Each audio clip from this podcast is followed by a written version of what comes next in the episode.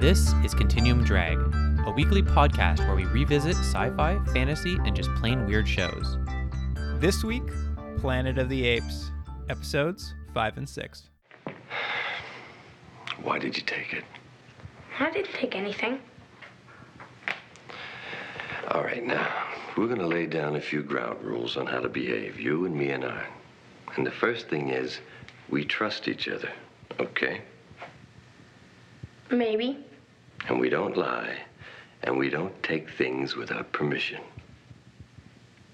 I'm tired. I want to sleep. Let me have the model, please. I won't. Now, you're not to take anything unless you have permission. All right, let me have the airplane. God, you stupid airplane! I don't want it! I hate you! I hate you! Welcome to Continuum Drag, the podcast version of a sci fi TV forced labor camp. I'm Luke, here with my co host Jordan. What's real, Jordan? That was funny. I like that. Yeah, you like that one? Yeah, yeah. I think I think I just find forced labor camps funny. Maybe that's what it is. Then you must have loved this episode. Yeah. Yeah. well, you know what? I'm probably more excited about the second episode, but I'll say it right off the bat. I like this episode better than the second episode, so that'll be something. okay, well, good, good. Yeah. Well, Jordan, I've got something for you. Oh, I hope it's a record by Paul Schaefer. and uh, what's his face? Greg Evigan. Greg Evigan? Oh, Yeah. if only there were more. There's only one year at the There's on- top. Yeah. Um, no, I have a little segment about the cast, but to do it, I stole your game. Oh, okay, great. So uh, now you get to be mm, the playee. I don't think we've ever done it this way, have we? No, My guess will be this is going to go de- terribly because if I have to remember or know anything, that's like anyone's name, you know I'm not going to be able to do it. well, i I made it relatively simple. There's only Okay. going to be five people: Roddy McDowell, Yep. of course, Galen. There's Ron Harper. That's Alan Verdun. Yeah, yeah. There's James Naughton, Pete. Pete Uh, Burke. Yeah. yep. Mark Lennard. That's Urko. Mm-hmm. And then finally, Booth Coleman, Zaius. Yes, got it. Okay. So you can even use their character names. That's just fine. Yeah, great, great. All right, Jordan, let's get into it. Here are your movies Overboard, Hold on. The original or Yeah. Kurt Russell, Goldie Hawn, Okay. Pearl Harbor, the one by Michael Bay, The Devil Wears Prada, I saw The Devil Wears Prada. Annie Hall, and Norma Ray. Oh wow. I've seen most of those. I never saw Pearl Harbor. What was the first one? Uh, the first one's Overboard, Pearl Harbor, Devil Wears Prada, Annie Hall, Norma Ray. Okay, so the only one I haven't seen of those is Pearl Harbor. All right. Also, I'm going to give you bonus points for this other uh, grim subcategory Are They Dead or Alive? Oh, are they dead? Okay. um okay, so I got to pick the person for the movie. So, your first movie is Overboard, correct? Correct. I'm going to say in that movie the person who was in it was Alan Okay. and the next movie was Battleship Potemkin. What what, what were we doing? Pearl Harbor. Pearl Harbor. I, I have seen Battleship Potemkin, but uh, Pearl Harbor. I'm gonna say I'm. You know what? I'm, I'm gonna go to the second part of the duo. I'm gonna say Pete was in that one. Okay. Um, these are gonna be all wrong. I'm. I'm I want to have our first words zero four five. The third movie was Devil Wears Prada. Devil Wears Prada. You know what? I have no idea when Roddy McDowell died or has not died. So I'm gonna say Roddy McDowell was in that. Okay.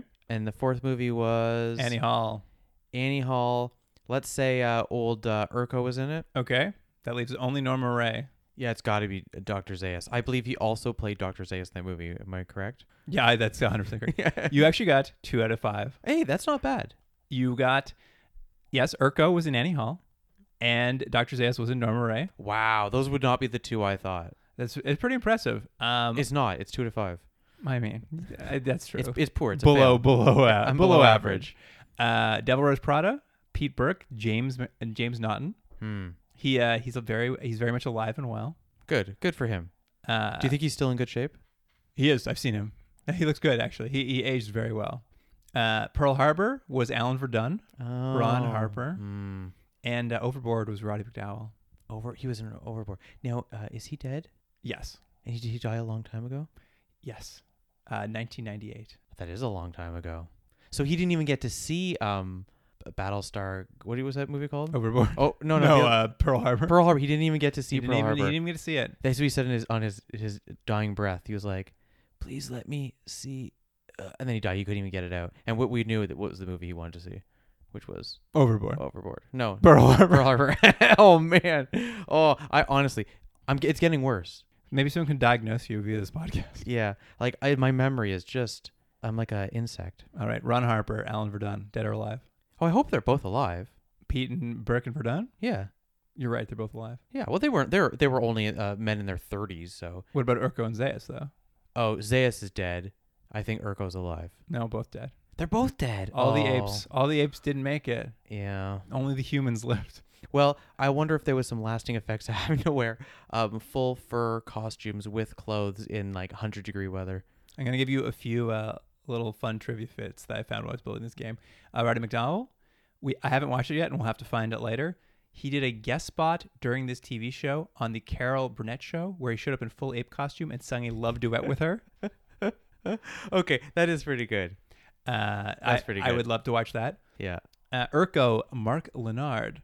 I don't know if you knew this. He's Sarek from all of the Star Trek.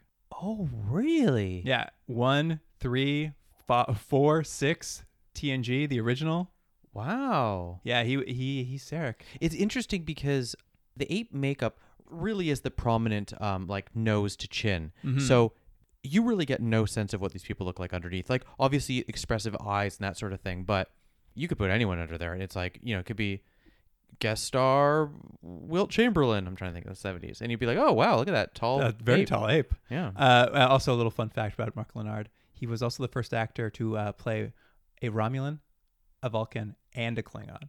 That's pretty good. So he's he was a um an actor who he was called to be in prosthetics a lot. Yeah, yeah. I, th- that, I think that is the Like this case. actor never complains. Stick him in another costume. And then I have a fu- two fun little trivia facts about Booth Coleman, who played Zayas. Go for it. One, his former teacher Maurice Evans was the original Zayas. His acting teacher? Yeah, Oh, weird. from the original film. So he w- he would take over for his acting teacher in the TV show. Come on. Can I but can I guess what the next fact is? Sure. It was his real hair. How did you know? Wouldn't that be something? That would be amazing. No, uh, my my sub trivia fact for him was he played Scrooge 600 times in Detroit. Like people wanted him to. He was paid for that. I assume so. That's one of his trivia facts is he played Scrooge over 600 times at a at a theater in Detroit over the course of his life. What an odd fact. Good for him though. Yeah, he lived a full life. Yeah. Ape suits. I enjoyed that, even though I only got two to five. Yeah, it was fun. Yeah. I enjoyed doing it. Although I realize now, as I was doing reading off the actors and the roles, I just read them in order. If you had just guessed them in order, you would have been right. Like our characters in the show, um, I just have like flop sweat at all times. So I was just so worried that I was going to forget all the titles. And uh, in fact, that came true, and I did forget all the titles. And I still couldn't tell you what they were. Well, sitting on the other side of the table this time, I realized how hard your job is. yeah, yeah. That's all I was hoping for. All right, let's get into uh, the IMDb summary for episode five The Legacy. That's a good title. Burke and Verdun discover a holographic message from scientists from their own time, which might help them find out what happened to their world while exploring the ruins of Oakland. That was courtesy of Ape Freak. oh, it's Ape Freak. He's back. Yeah, Ape Or Freak's back. sorry, excuse me. She she's back. Let's let's assume Ape Freak's a, a woman. Okay, I think. sure. You know, there could be women Ape Freaks. I one can only assume. Yeah. So this episode, we go back to that same rubble set. Yeah, it's uh we're back. Like I Um, mean, I, and this is this is a weird thing because when I first saw it on the last episode or whatever it was, two episodes ago, I was really excited because it looked great. It still looks great, but I was really disappointed because it just felt like like they were just like, well, just just write another script that takes place in a Rumble City, and it's a different Rumble City, but it looks exactly the same. I mean, there's a bit of a tease because they're they're hiking through the forest again, and we get a little bit of uh, making fun of Galen because he's such a sheltered ape that he's not used to being outside. Yeah. which I would love a lot more of that if that's true, like a like a prissy little Galen.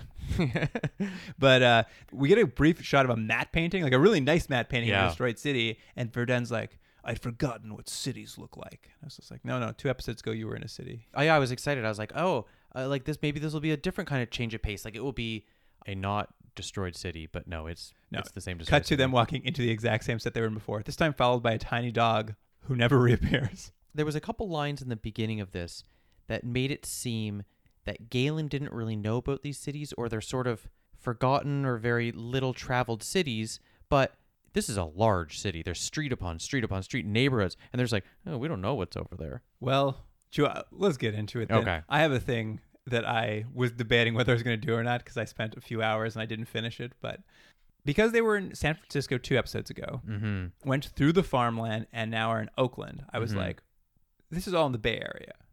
I don't know how well you know the Bay Area. Not very well. Well, essentially, what I'm going to tell you is, if you think of it this way, is at the tip of sort of a peninsula is San Francisco, Mm-hmm. and there's water north of it, and there's a bay to the uh, w- east of it, and the bay goes down south and then cuts back up north, and on the other side, basically exactly where San Francisco is, is Oakland. So basically, they're across a bay from each other right now. So they would have had to essentially travel probably a day or two down along the coast, back up the other side to get to Oakland. So there clearly was some sort of travel there. And I was like, okay, they're naming places. We know there's a farmland, so that's probably in that lower area around the bay now. So I started trying to figure out, I'm like, where have they been? What's been going on? Can I track their journey? So I pulled up that map from the first episode. And obviously, I don't know where they crash landed. It's impossible to say. But we, we think it's somewhere in California, right? Uh, not anymore because i looked at the map on the wall and the basically the biggest city on the map i'm theorizing has got to be central city the city where the apes live where Yeah, they brought them right. for the trial and essentially that is basically on the border of mexico not quite it actually looks like it's in arizona just over the border of arizona from california and everything north toward where basically the barrier would be is not on that map like it is beyond that uh, central city's like knowledge base Right. so I think they actually traveled. They're traveling into basically uncharted territory, or at least uh, like unsettled territory, Right. Because they would have had to travel from basically Phoenix, walking all the way up to San Francisco, and then now they're like looping around the bay. And even in the like second episode, they're down by the beach and they're guessing which beach it could possibly be, but they seem to still be along that like barrier in California. Right. So I think if I get around to it again, I'm gonna try to build a map where I try to guess where these people journeyed from. Well, I think uh, that's a wonderful use of your time. But more importantly, I think you're already probably giving way more thought into this than the writers did. I think they just thought it was fun to yell out city names. I don't know. We always say that. We we always say it's like they didn't put. I feel like it's probably somewhere in the middle. Yeah, maybe. I I, I think I'm definitely putting too much thought into it, but I feel like it's not thoughtless because there's enough continuity, even if it's not perfectly combined. It's that thing that I think that makes these kind of sci-fi shows work is it's giving you just enough detail that your mind can run wild, and it's what makes a fan base like excited. Right. It's why we hate prequels because we didn't want that information filled in, but you gave us enough that we can kind of build the mental map in our Right. head. And I feel like that's kind of this. Yeah, I agree. They definitely did not plan the entire trip, but I I feel like it must be somewhere in the middle from not thinking at all to like thinking overthinking it. There, I think this show must be somewhere in the middle. well, we know the Kibble cities they're beaten now, so let's see going forward if we uh, if your map's accurate. if we get, if if it seems like they're still on a, a, a straightforward journey, um, I'll yeah I'll build a map. I'll try to put where the episodes happened in my head. Right. so, anyways, they come to Rubble City, which we which is we find it we find out is Oakland. Yeah, and they find the Oakland Science Institute, Hmm. which uh, inside they dig out a vault and there's a vacuum sealed like door, and inside is a fancy electric cabinet that once they push the button, a hologram pops up. But Hmm. what I like is um, the vault is uh, covered in rubble, and so the actors have to move all the rocks, but the rocks clearly have no weight to them. And so there's a couple times where they're really kind of you know acting, and they're and, and there's and, but then at the very end of one of the scenes, they clearly just need to keep going in the scene, and Pete just tosses a couple bricks aside like they're feathers, and I loved it. It was just like yeah, all right, all right, there's a couple more bricks, but I mean you know it is what it is. Styrofoam bricks. yeah. Classic move. hmm But anyways, yeah, there's a, a very Star Wars esque sort of um, uh, technology where this computer, which by the way, they knew- they were able to turn that thing on real easy. There's only like three buttons. All it tells them, and we don't even get the whole message, is but basically, this is being left by people from the past, and what the hologram is saying is. By the way, there's a whole bunch of information might be useful to people in the future. Actually, I think they say knowledge. There's a lot of knowledge that, Knowledge. knowledge that will be um, useful.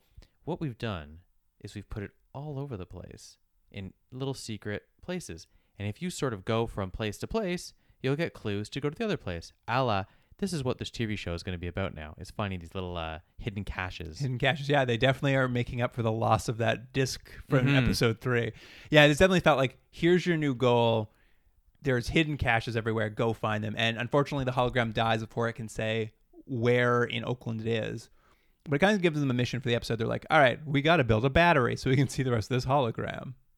And we actually get a very detailed description of how a battery works. But That's right. It goes on for a while. They're like going on about copper and stuff. I was like, guys, no one cares. they really went through all the steps of how you would build a battery in like a post-apocalyptic world but basically cuts to them like gathering copper wire out amongst the sort of ruins and this uh, gorilla patrol comes along them and is very suspicious uh, did you did you notice i mean we know they're using the same set they did last time but did you notice the leader of that uh, gorilla patrol was wearing mimo's vest I didn't. I should have caught that. No, I it didn't. it had the big m on it it wasn't mimo So, but you know what probably happened? well they shot him back to back Well, no, I think he. Oh, Killed, he Mimo killed- got killed? He got killed, and the guy took his. This is um, this is Marvin, and he's like, "Well, that works for me too." my name's So- marvin yeah, so- so he just puts the jacket on. oh poor mimo But yes, they just shot it back to back, is what it was. Yeah, yeah. Uh, so they see them. Uh, our heroes uh, decide to split up and run. And, and Verdun kind of says before they go, they're like, hey, split up and run. We'll all meet back within 24 hours at the uh, Oakland Science Institute. But if one of us doesn't make it back, go on without them. Mm-hmm. A real ominous opening to this. Uh, because essentially, they run away. Verdun tries to hide with this woman, uh, Arn, who we'll come to know a little bit more later. Uh, but while he's hiding with her, this little street kid named Kirik uh, rats him out to some apes. And played by who? Jackie Earl Haley. And he looks pretty much the same, right? I he, I don't know about that. He looks adorable. Yeah, I, I mean, you can tell once you know it's him. You you can tell that it's him. I What- mean, what's he from? um, For I the guess listener, recent. I mean, most probably prominently Watchmen, the not very good RoboCop remake. He was in that. they're not Um, very good Friday the Thirteenth remake. Oh, that's right. Yeah, yeah. His his specialty is making not very good remakes. Well, he was in that movie Little Children, that indie movie. That's right, which is yeah. quite good actually. he's a he's a really good actor. he really is, and it's really fun because he's got to be what nine in this Something like that. Yeah. He's quite he's quite little, but yeah, his character basically rats Verdun out for like an apple. yeah. No, but it's not even an apple. It actually looks like an onion, and that's what I'm hoping he got because he ravenously eats that onion. He basically they're like, "We'll give you food." He's like, "Oh yeah, they're over there. Give me that onion." You brought this up last time because you were saying Burke was going to be the all-time score leader for captured by I apes. know. Verdun ties it up three three. Yeah, it's it's it's. I think it's pretty much safe to say that l- every episode, at least one of them will be captured. Someone's getting caught by an ape. Yeah, it's just it's got to happen. So yeah, he gets captured, and they bring them to. Um, I- I think it's now. Do they bring him to like the very large, weird prison that they put him in, which is just a building? Y- it is very weird. Oh, Let's come back to that for a second 'cause Okay. I want to actually blow through this one side story of the episode. Is after Verdun doesn't show up, we kind of keep popping back to Galen and Burke, who are building this battery and trying to get this hologram to work so they can find out where this knowledge is. What a what a boring B plot, by the way. Well, and the entire time Galen's like, "We gotta go save Verdun," and Burke's like, "Eh." yeah, He Yeah, said I- not I- to. I got the sense, and and maybe you you agree or disagree with me. Do you get the sense that Alan and Galen are now better friends than than Alan and Pete? That's the sense I get. it was like Burke just kept saying, "He's the he's the commander. He he ordered us not to go look for him. So I'm just gonna build this battery." At one point, even Galen's like really fretting. He's like, "Well, it's been 24 hours. We really need to go look for him." And Burke's like, "All right, all right. I just gotta go take a nap first. And he goes off. He's like, "I'm gonna go take a quick nap." It does seem like Burke has no urgency to ever go find him. Also, let's say you and I are these two astronauts, and you're the one in charge. You're the whatever sergeant, or I don't know what the astronaut uh, Captain. captain. And we get to the planet, and then we know we're never gonna get back home. We're stranded, and you're like, "I'm in charge. I order you to do this." I'd be like, "Meh."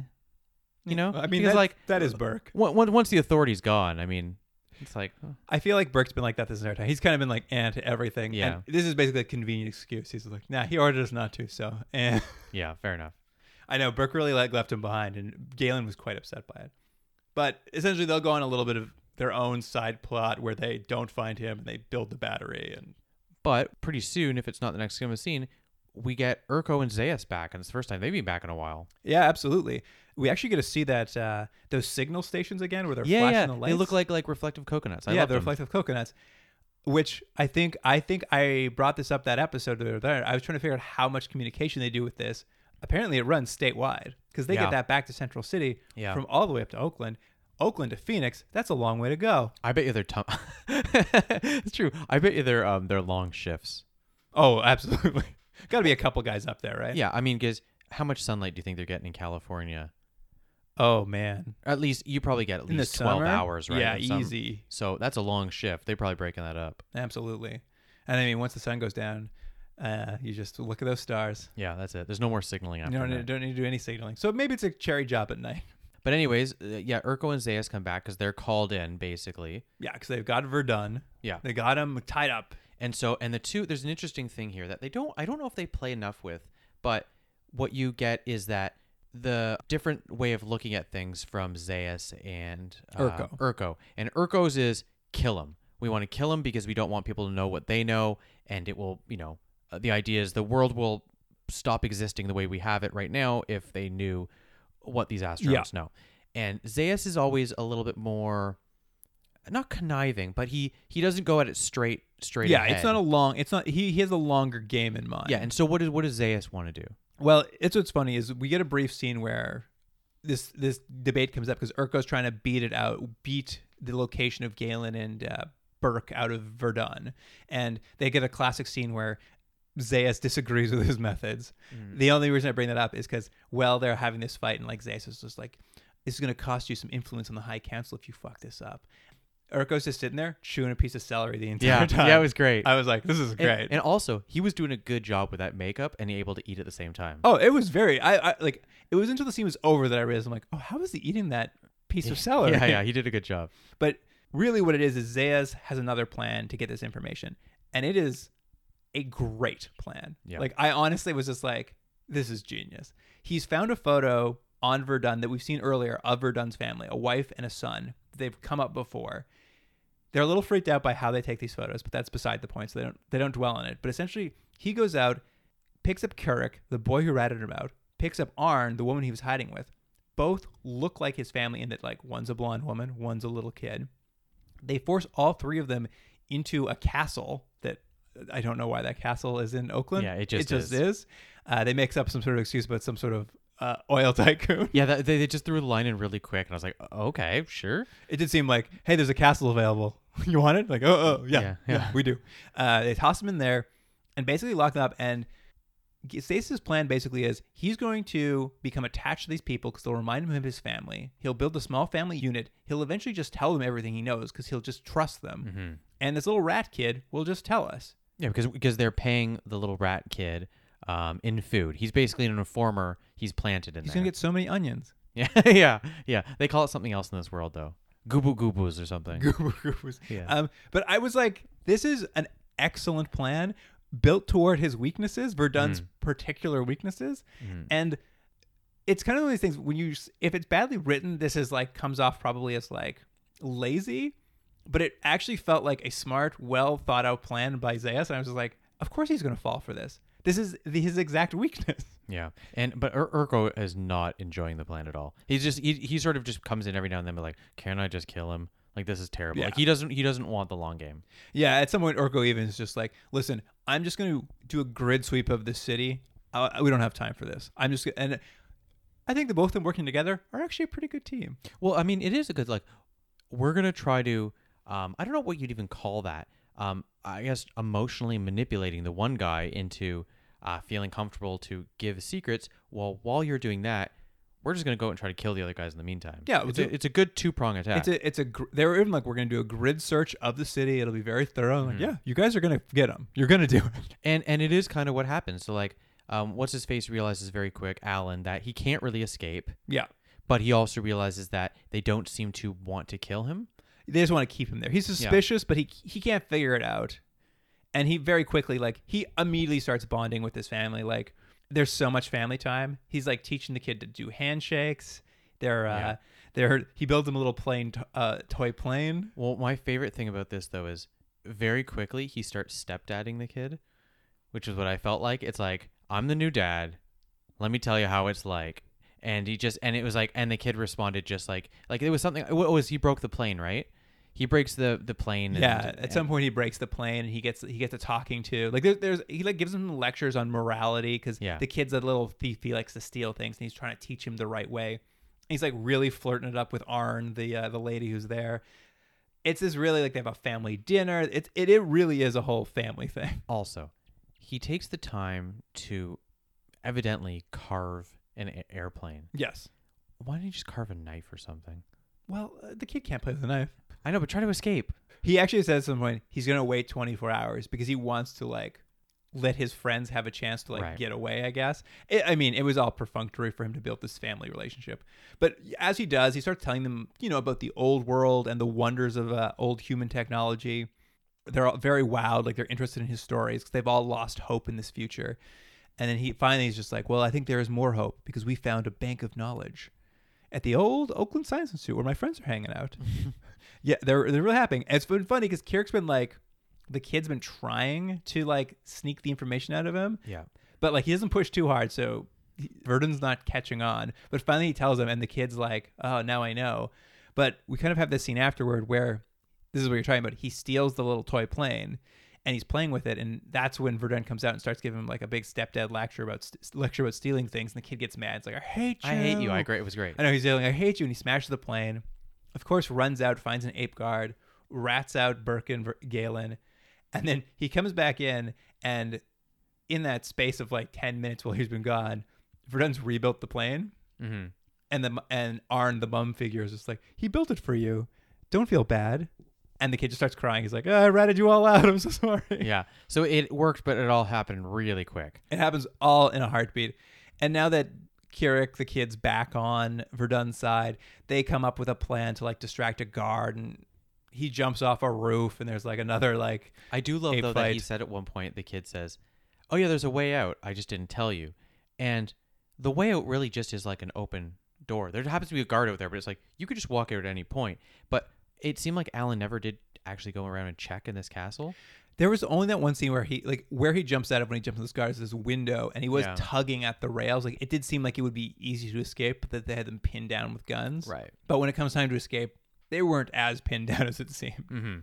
Maybe it's because Urko took all those forces to go do a grid sweep. Yeah, it, it backfired. It all makes sense logically in this show.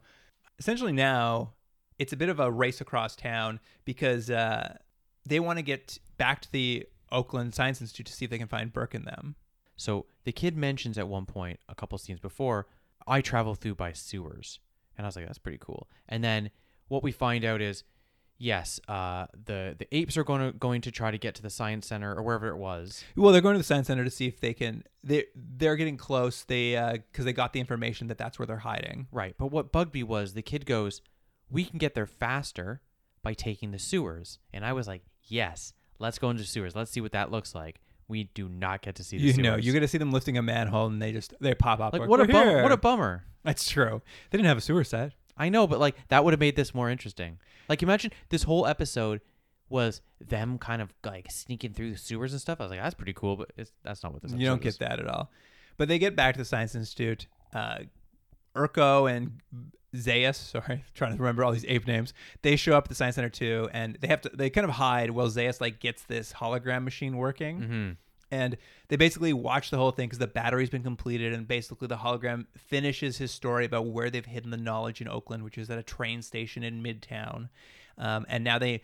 After racing to the O- uh, the Oakland Science Institute, they have to race to this train station so they can save Galen and uh, Burke from this. right. And I jumped ahead a little bit, and this is so they're racing, but they have to get through all the rubble, and that's why the kid wants to take the sewer because it's faster than trying to get horses over rubble. and they basically jump right to the midtown tr- train station they've got a huge like 1970s computer it's got like reel to reel and like little computer printers Mm-hmm. Yeah, it was great looking. sti- spitting out of it there we go i got the word out and um, verdun comes out he's like hey it's great you found all this knowledge but we have to abandon it like they're on our tails we can't die for this and they basically have to run away before they can learn anything about kind of what knowledge was left behind and urko and zeus arrive it's kind of an interesting turn here is because Urko kind of like once he sees it, he's just like, maybe I want a piece of this knowledge. Like it would make me pretty Mm-hmm. powerful. I like I like having this power amongst over my people it's a good point. and over the council. Uh, but Zayas does a good job. He, he talks him out of it kind of by building his paranoia. He's just like, but what if one of your men got the information? Mm-hmm. And then Eriko's like, you're right. Let's burn this whole mother down. Yeah, but what I like was that the whole time the computer just keeps uh, spitting out paper. It just keeps printing. I'm like, what was it printing? I don't know. They turned it on and started printing paper immediately. Just blank paper. It's, you know what it was? It was uh, five thousand years ago. Someone the printer wasn't working, and so they just turned it off. And then when they came to turn it back on, you're just printing whatever that guy, that document that guy had. I was impressed because they said it was cemented. It was about- it was like cemented in this place. I don't know how Galen and Burke managed to get past the cement wall, but they really did a good job while we weren't watching them. Yeah, they just also didn't mention there was uh, just a door. Yeah. Oh, there's there's a door too though, Yeah, we cemented it all, but we also put a door. So because we want you to get in. yeah, Uh, I did like this though because now that Urko and Zayas are like burn it down, you see you see them lighting the computer paper on fire, and the camera pushes on the computer paper, and we suddenly cut to stock footage of an oil refinery exploding. oh, it was wonderful. It was great. It was like a huge explosion, but I'm just like, that's not a train station. Yeah, I know it was great though. Yeah, it was just the the juxtaposition of the two was so drastic. Of this one tiny little flame to, we're like, okay, Yeah, well, it really exploded that computer. Mm-hmm. And the episode just kind of wraps up with, uh, you know, they've escaped. They have to dump these two characters. They're not bringing this girl, this woman, and this kid along with them for the rest of the show. So they're like, "Hey, don't you have a dead husband who's got a brother who's got a farm? Let's drop you off there." which is like right outside town. But what what I felt like didn't it feel like they were because she didn't want to go back to the farm and she wasn't talking about it. My assumption was it was an abusive relationship and they're just dropping her right back in there. I, I don't know if that was my assumption, but That was mine. I was just like, oh, don't leave this woman there. But I like the the hit while um Alan's having the goodbye with the kid and the and the and the woman, um who I don't know, uh, Creek was the kid's name. What was her name? Arn Arn Arn and Creek or Crick something like that. Keurig Keurig. I thought it was Creek, but anyways, um, Jane's gonna hate that. They, they ju- they like Pete just goes over and, and like like meets the farmer and he's like, yeah, everything looks good. Yeah. Well, they needed they need some private time with the family he'd built. So Galen and, and Burke just hung out with this farmer they just met. anyway, that it that's worked the- out. Yep, that's the end of the episode. Yeah, All right, let's get into uh, the IMDb summary for episode six. Let's keep it moving. yeah. Tomorrow's Tide. Best title so far. Yeah, you like Tomorrow's Tide? Yeah, I loved it. Would you would you read that book? sure, why not? If there was if there was a cover and there was two guys swimming and there's a shark coming after them and there's monkeys on the on the coast and then it and then it says tomorrow's tide, I'd be like, yeah, sold. oh, you know what? If you made pulp like novel covers for each one of these episodes with these titles, they would actually be really good. Yeah, agreed. All right. So this uh, synopsis summary has been edited for length. it's really long. Hey, we'd like to thank you for uh, rushing in there and telling them we were liars. It was a big help. Well, I couldn't think of anything else to do. And besides, if I hadn't found you, you two would have been banded as fishermen for the rest of your lives. Hey, you know, we got to do something. There's a big wheel who's coming in here tomorrow. Hmm, that's Bandor. He's in charge of many of the producing areas, and he's the one who presides over the banding of the fishermen ceremony. Galen, you're pretty thick with Herton, aren't you? Can't you get us out of here? I am primarily concerned that Herton's patrols do not find Gato. I mean, if he points you two out, you will be killed instantly. While walking on an ocean beach with Galen, Verdun and Burke see a condemned man lashed to a raft in the water. That was courtesy of Dinky Four of Minneapolis. dinky. Um, let me say, I was really excited at the beginning of this episode because after already reusing Rubble Time City, right. we're by water. This is we're on a beach. We're I'm on a like, beach, the new environment. It looks new, and and I was really excited about what was going to happen. And the first half of this is pretty good. All right. I, before we get too far into it, I want to propose an alternate title for Tomorrow's Tide. Okay. I, I think this episode should have been called Waiting for Bandor. no, that was going to be my point. The second half of this episode.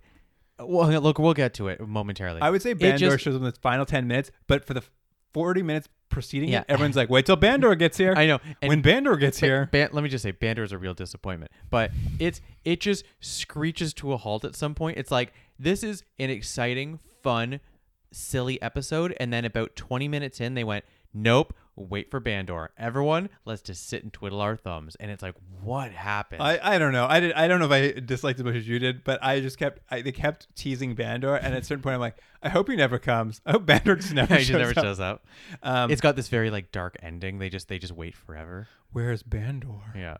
End, Um, end of the series. But yeah, it starts off on this beach. We we get to watch them kind of wandering along. They see this r- raft that was in the uh, sun- uh, summary. Mm-hmm. An old man has been lashed to it, and they're like, "Oh, we better go save him." They, they swim out, which was fun. Take their shirts off, Oh, they oh yeah, a hundred and, they're, and percent. they're, they don't wear shirts at all this episode. Oh well, it's a full swimming episode. yeah. It's great because they swim out there, they grab the raft, and as they turn around to swim back, just a shark fin swims in front of them, and I was like, "Whoa, whoa, whoa!" I know. And okay, we know what time period is, but here here is a point I was going to make. So this show was made in 1974, and the shark looks. They, they do a lot of shark scenes in this, and there's the really bad looking fin that you could buy in like any novelty store. Yes. and then cut with shots of sharks that don't look like yeah, they're a in lot the of same- stock photography. Now, Jaws came out in 1975. So you think this this inspired Jaws? No, what I'm saying is they could have done a lot better. I, I don't think they do the worst job. We'll get into it in a little bit, but they, they do swap between a fake fin, like a full fake shark at some point, Yeah. and then like a lot of stock footage of it. Uh, You know, it's they didn't have the budget to bring sharks Fair in. enough. Uh, it is fun they even tried. I felt I was just like, this is exciting. but the point of the scene is you were like, oh no, there's gonna be a shark attack. I can't believe this. No, the shark just swims away. Yeah, well, it was a bit of a tease. I thought that was gonna be the only shark we got. We end up getting a lot more sharks in this Yeah. episode, but there's just like a quick moment where we see a shot of a shark, and I was like, whoa, they really didn't get into that. But I'm like, oh, okay, it's a bit of a tease. Yeah. But essentially, who they save on this thing is this old man, Gatto. Gatto. Uh, they sort of drag him back to a cave, and he's he's basically constantly being like, "Leave me, I'm dead. The g- it's the g- will of the gods. He's I'm a real he- dead." he's a real downer too, huh? I thought him and Pete would probably get along. yeah. He he's basically whatever religion he follows. He like it was his time to go. He should be dead. You dragged him out of like he basically dragged him back to life. He doesn't want to be alive. My favorite part about though is like they're trying to talk sense to him, and Galen's just standing there, and he's just like Galen's just like, "Well, you heard him. Let's get out of here."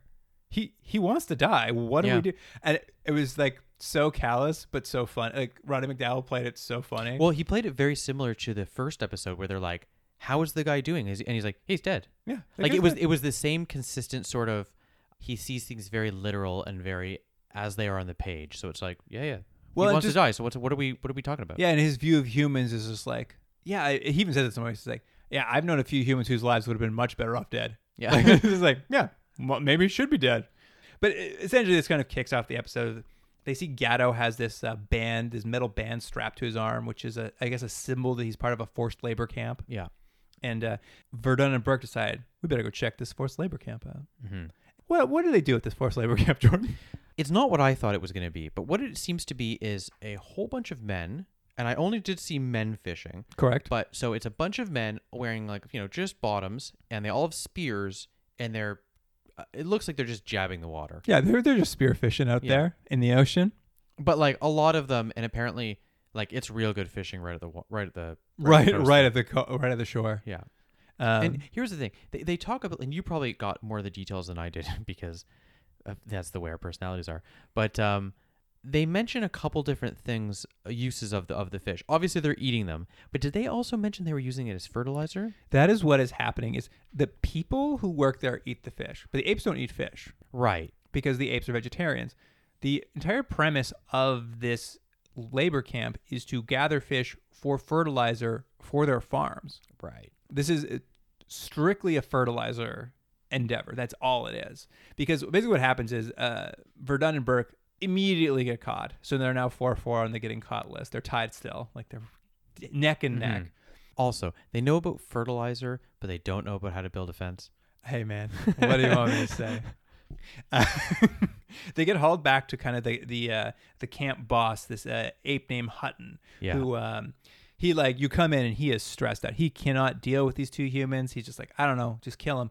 My boss, Bandor, he's up my ass about these fish quotas. I need to get more fish, and he won't get off my ass about it. yeah and they and they say bandor so many times He's he's con- bandor this bandor that He's constantly complaining about his boss Bandor to a point that I was like, "This is hilarious. Yeah. Th- like, this is absolutely like you've got a bad boss somewhere, and you're just Yeah. like, oh, Bandor won't get off me about these quotas I'm not meeting." oh but let me mention something interesting about that that ape what was his name again hutton Hutton, he's a very he's the same type of he's a chimp right same type Yeah, of chimp. Uh, ape as galen he's wearing a very similar outfit which is the green whatever you call Tunic that. or something, tunic yeah. but did you notice the interesting thing on it is that he has on each shoulder essentially almost like an epaulet but it's a fish badge, a Yeah, silver fish a badge little- on each side. And I was like, oh, that was a nice little detail. It was a nice. I noticed it too. I was like, this is like, it's good. It's like building this little world, Mm-hmm. which is weird because like it's something you could easily forget about the costume department really went for. Old uh, Bando, what's his name?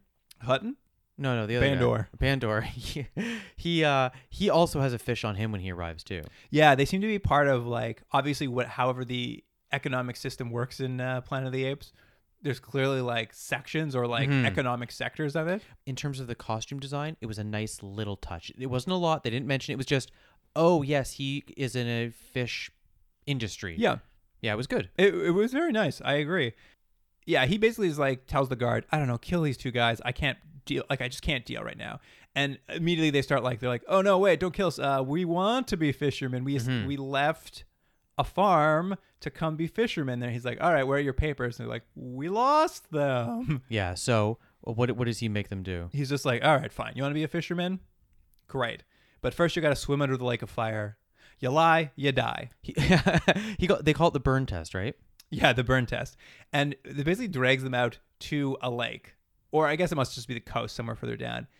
And the water is just on fire. Yeah, they never explain it. Like, I don't know if they had just lit the water on fire at some point or there's some sort of environmental disaster where it's always on fire, but whatever's happened, they're using it to the best of their advantage as a way of proving- Testing. testing worth of fishermen. Testing these spear fishermen out. so, take us through the test. What do you have to do? I mean, it's a pretty simple test, and both our guys are gonna not just ace it; they're gonna ace it and like one up it. Yeah. Because essentially, they're just like, you just gotta swim all the way across this body of water, which is on fire, and come up at the other side, and you're a fisherman. Like we know you can hold your breath long enough. We see one guy do it, swims under, pops up, he's great. Verdun and Burke make a big like show of like, oh, I don't know if we're gonna be able to do it. But both of them pop up on the other side, not just alive, Yeah. but they've speared fishes while swimming underneath the burning lake. Yeah, which I guess is pretty impressive. I don't also they're not fishermen. And they don't know how to, I'm assuming neither one knows how to spear, but what we've learned is they're great at everything they try these two. Oh, they're they're very good. Don't you- don't they test astronauts in water? Isn't that how you like learn to be an astronaut? Uh, They put you in those le- they put you under the uh, in that pool. Well, I think you you have to get your uh, spear work. Right, Like top That's notch. part that's part of how it works. Yeah. Um, but this is very exciting to uh, old Hutton. He's just like, oh my god, I'm desperate for two good producers. Look at these two. They're showing off when they come up with two fish. He's really, it's hard for him. He's just like, do you know how long it takes to make a new fisherman? These things take forever to breed. It was pretty good. It was that it was that it takes so long for these things to grow up. how am I going to get my quota? You know how Yeah. long it takes to make a new fisherman? Yeah, it was good. So when he has two of them just drop into his lap, he's like, this is the best news. Bandor's going to love this. yeah. of course, around this time, Galen's been left in the cave with Gatto, and he's just like, oh, what happened to those two guys? So he kind of wanders off to the. He just drops in. He's like, I was going to drop by the forced labor camp. Pops in to visit Hut, and he's like, have you seen my two slaves who ran away? Yeah, And and, he- and he's immediately suspicious of it. He's like, "Wait a minute." Well, Hutton's just like, well, they told me a different set of lies. I don't know who's telling me the truth. And also, I kind of want to keep these producers. Yeah. He keeps calling them producers, which I really liked. Yeah. So It reminded me of something from like Glengarry and Ross. Right. Like, we're producers. right. There's a lot of like hinting of the religion here. I didn't think it was handled in the most sensitive way. There was I still think this show has a tendency to talk down about certain things and it also treats the apes as stupid sometimes, which I always think is not their strongest play. I you see. Here's the thing: is at first I thought because this is what happens is they're like, you want your slaves back, I want to keep them. The only thing we can do is let the sea gods decide. Yeah.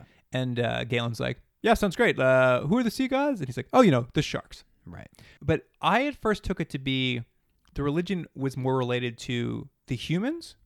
Like this was the human sea god because obviously Gato's Right. convinced of that. But the longer into the episode, I think you're right.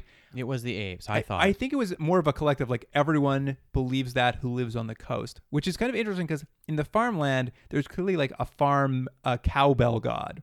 right.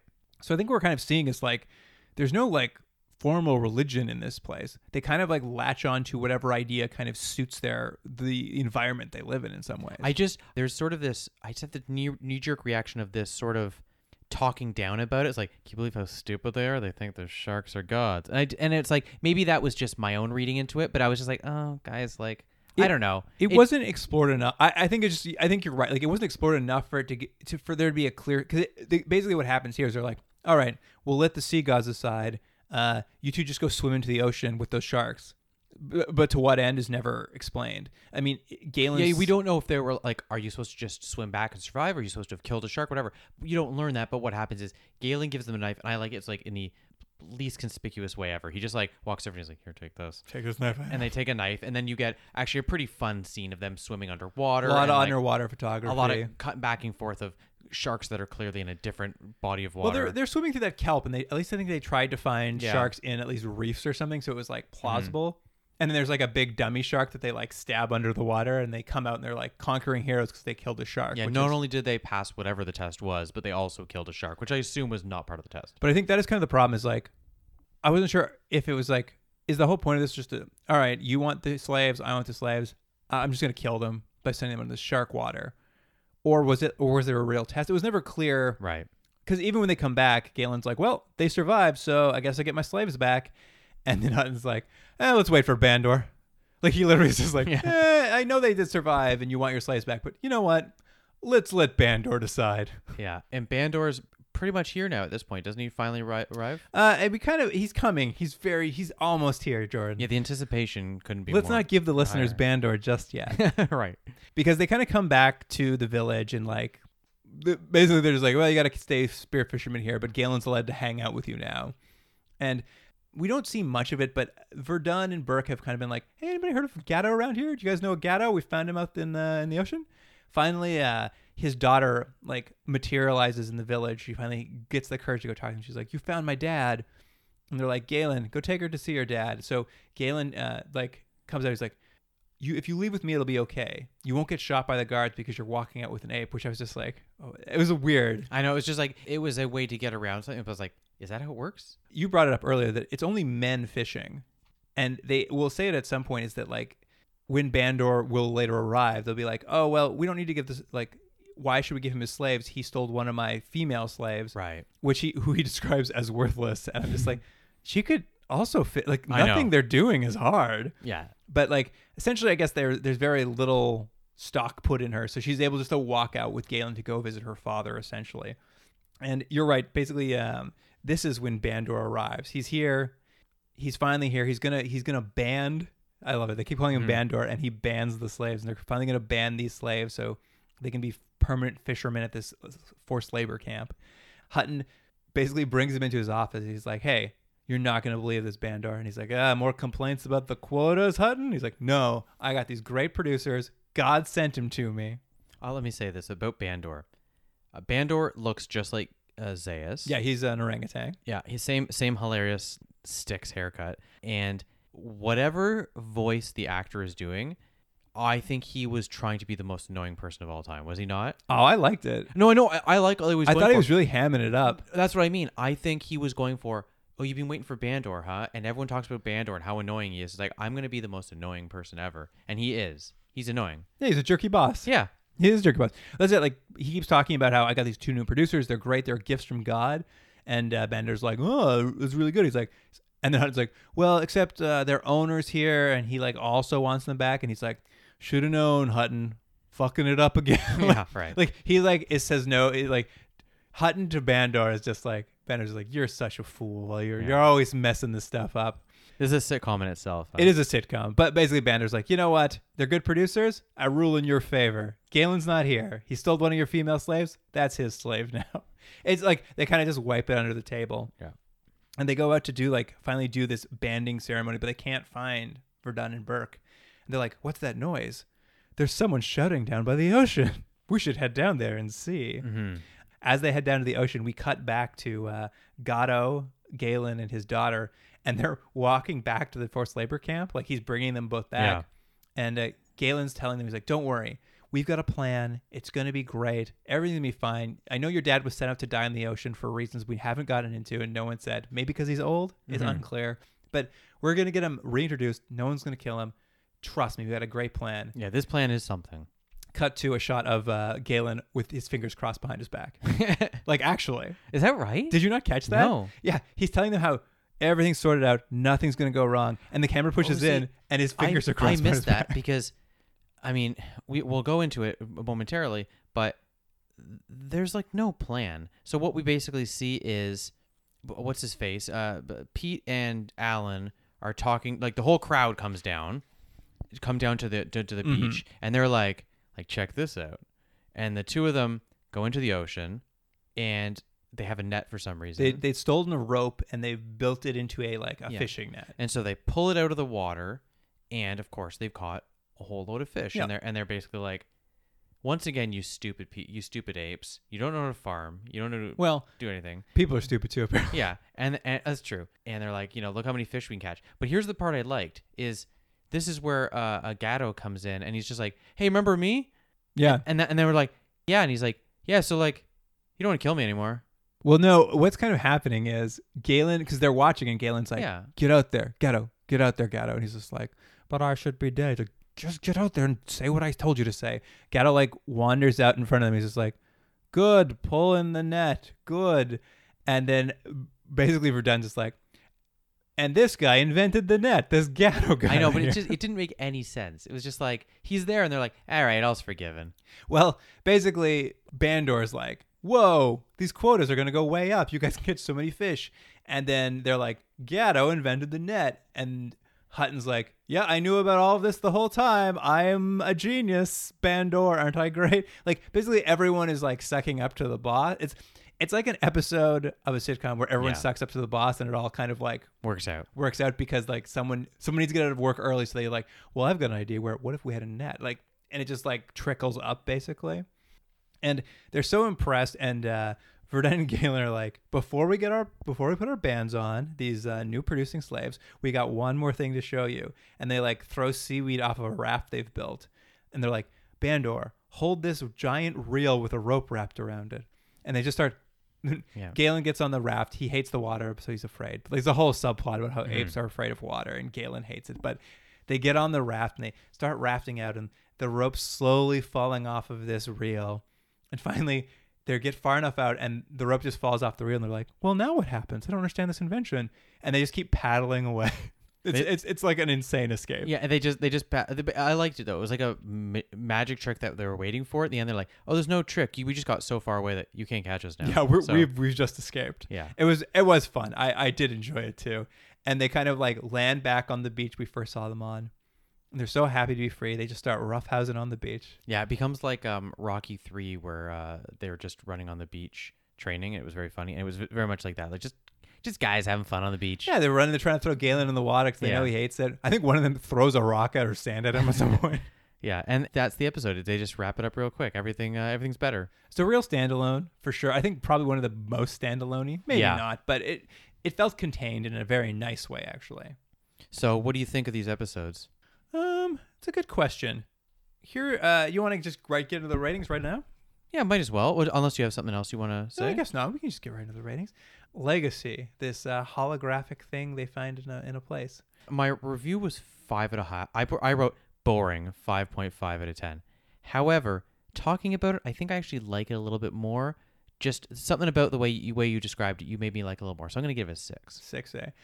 It's funny. I think I, li- I definitely liked it more in the moment, and it felt closer to what the formula has been to me. This first episode was like the first episode felt pretty strong, kind of like uh, the first time they went to the broken down city, but because it was a bunch of repeated I- like the same sets, I liked the hologram, the idea they'd buried this stuff, and I liked the plan that was executed on them. You're right, it did drag a bit. Um, but I, and I think I might have given it a higher score before, but I think I'm gonna come down to a. I think I'm gonna go to a six point five. Hmm. Yeah, we're pretty close. I think I've come down and you've come up. Yeah. Uh, what about tomorrow's tide?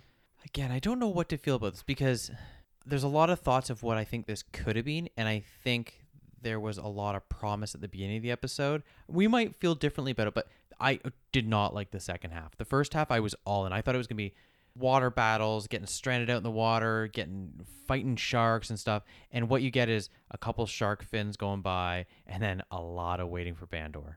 So, for that like, Bandor. the first half was I thought really fun and set it up. So I'm going to give it a high, pretty high score, but it loses four points for Waiting for Bandor. So this is also going to get a six out of 10.